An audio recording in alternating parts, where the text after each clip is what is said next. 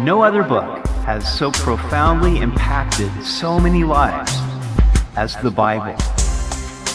Welcome to Simply the Bible, the Through the Bible teaching program of Pastor Daryl Zachman of Calvary Chapel, Treasure Valley. Today we look at three more Psalms of Ascents, speaking of the Lord surrounding his people, bringing them back from captivity with joy, and prospering them. We hope you'll join us as Pastor Daryl continues in the Psalms on Simply the Bible.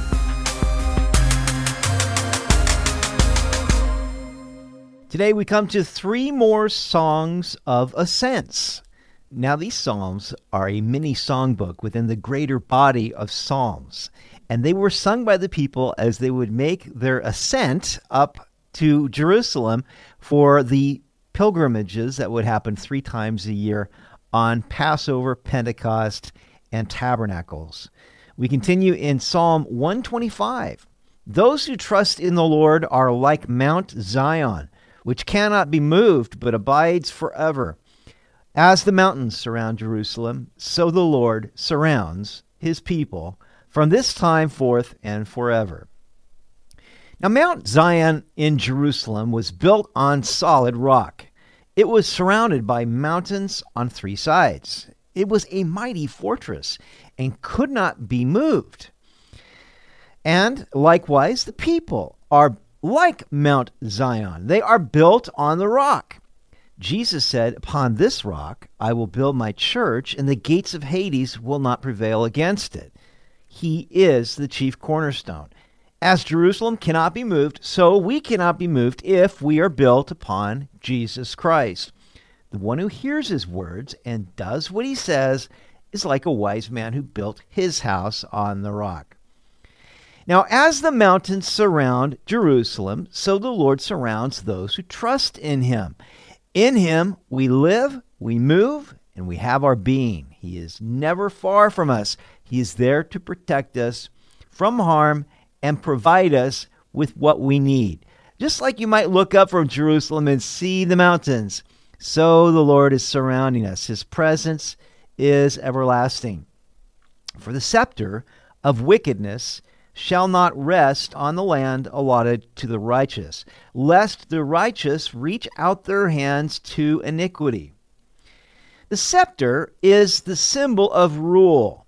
Some people rule in wickedness. They rule according to the deception of their own hearts rather than according to righteousness and according to the Word of God we can become greatly concerned when we see the wicked ruling.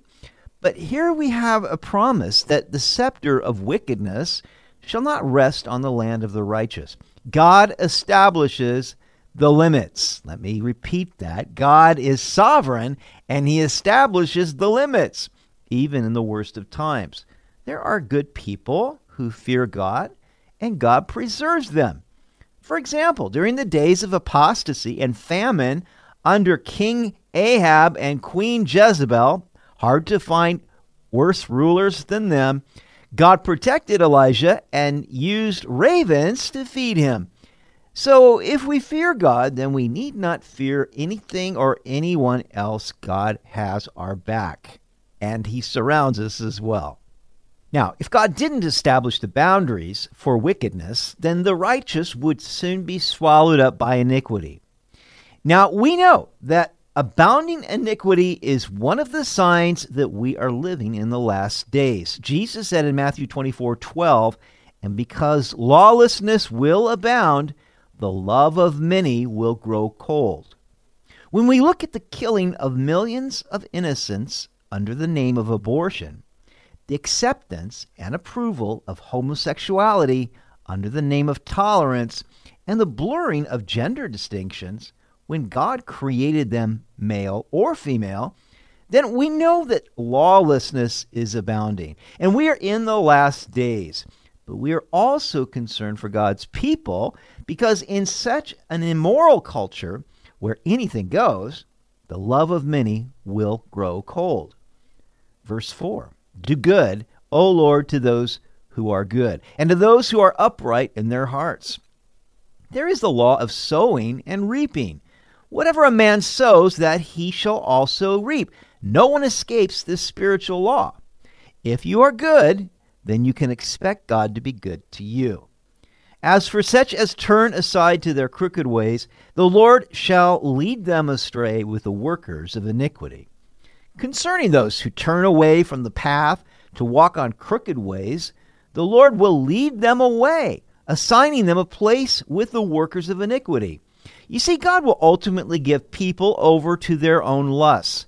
Therefore, it is crucial that we keep vigilant watch over our hearts, lest we are deceived and led astray by them. Proverbs 14:12 says there is a way that seems right to a man, but its end is the way of death. The psalmist ends by saying, Peace be upon Israel. There is nothing better for us to know than the peace of God that is preserving us. Psalm 126 When the Lord brought back the captivity of Zion, we were like those who dream. Then our mouth was filled with laughter, and our tongue with singing. Then they said among the nations, The Lord has done great things for them. The Lord has done great things for us, and we are glad. Bring back our captivity, O Lord, as the streams in the south. Because the people of Judah turned from the commandments of God, served idols, and rejected the prophets God sent to them, the Lord sent King Nebuchadnezzar of Babylon to defeat Judah and take the people captive, where they remained in captivity for 70 years. But after that time, God raised up King Cyrus of Persia, who issued a decree that the Jewish captives could return to Judah and rebuild their temple that had been destroyed. So the psalmist writes that when they returned, they were like dreamers. They couldn't believe it. They thought it was too good to be true. Their mouths were filled with laughter, their tongues with singing, and they praised God, saying, The Lord has done great things for us. So now the psalmist prays, Bring back our captivity. Can we not also pray this for those whom we know who have departed from the way and got caught up in sin?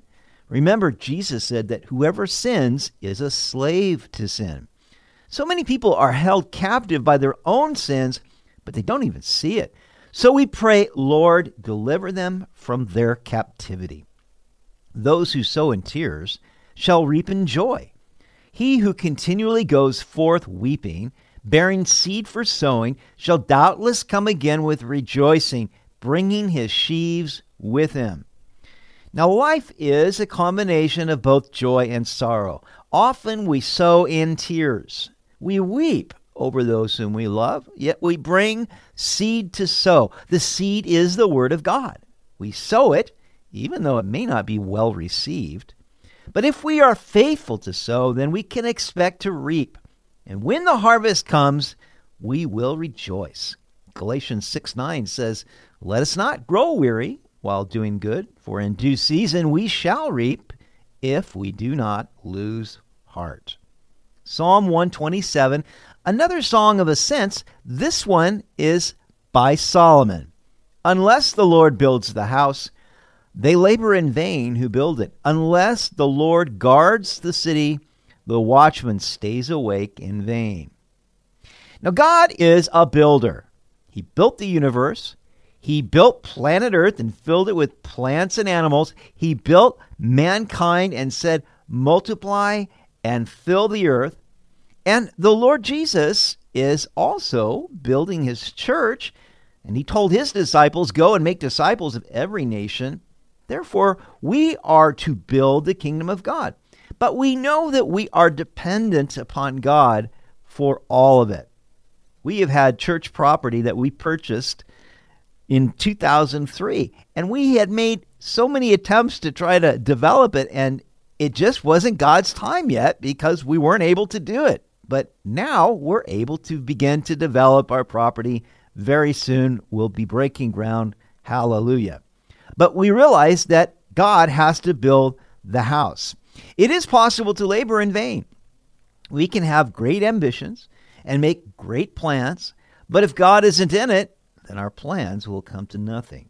Oh, they may look successful in the eyes of the world. People may think, oh, you've done so well, but they will have no eternal value unless God is in it. Sadly, so much work is done in the name of God that really amounts to nothing more than works of the flesh. And likewise, unless the Lord guards the city, the watchman stays awake in vain. Now, Jesus told his disciples to watch and pray, but we are still dependent upon God to show us what to watch for. Otherwise, we could be watching in vain. It is in vain for you to rise up early, to sit up late, to eat the bread of sorrows, for so he gives his beloved sleep. So, getting up early in the morning can be in vain, and staying up late at night can be in vain. Think how many people deprive themselves of sleep because of their own ambitions. But the Lord loves to give his beloved sleep. You know, there's nothing better than after you've put in a hard day's work to be able to set your head on your pillow and just go out. You know, I've talked to people that struggle with insomnia, and I say, look, look this scripture up in Psalm 127. The Lord gives his beloved sleep. You claim that promise and, uh, and trust God to give you that sleep that you need because, you know, if you know it's in God's hands, all you got to do is just be faithful to what he gives you to do. And his yoke is easy and his load is light.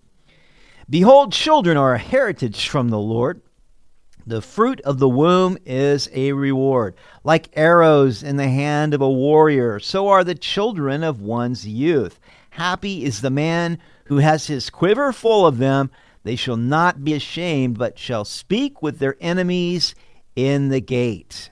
Now think about children. They are a heritage, an inheritance from the Lord.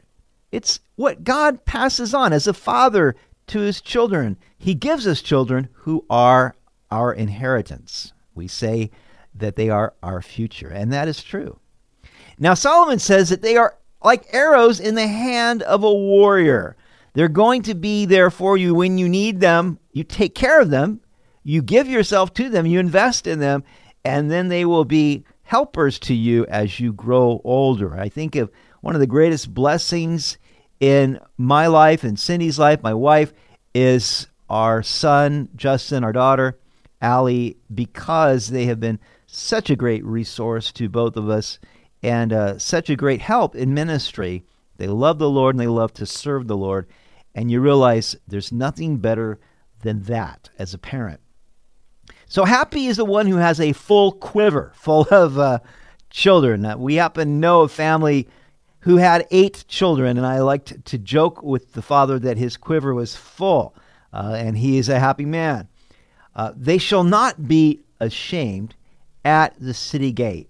Now, the city gate was where business was transacted, but it's where you could also meet your enemy who might come against you to oppose you. But you won't be ashamed because you got your children around you who are going to be uh, that support for you, and you won't be ashamed while you're there. So, a great psalm from King Solomon uh, and a song of ascent that they would sing as they came to Jerusalem, anticipating meeting with the Lord.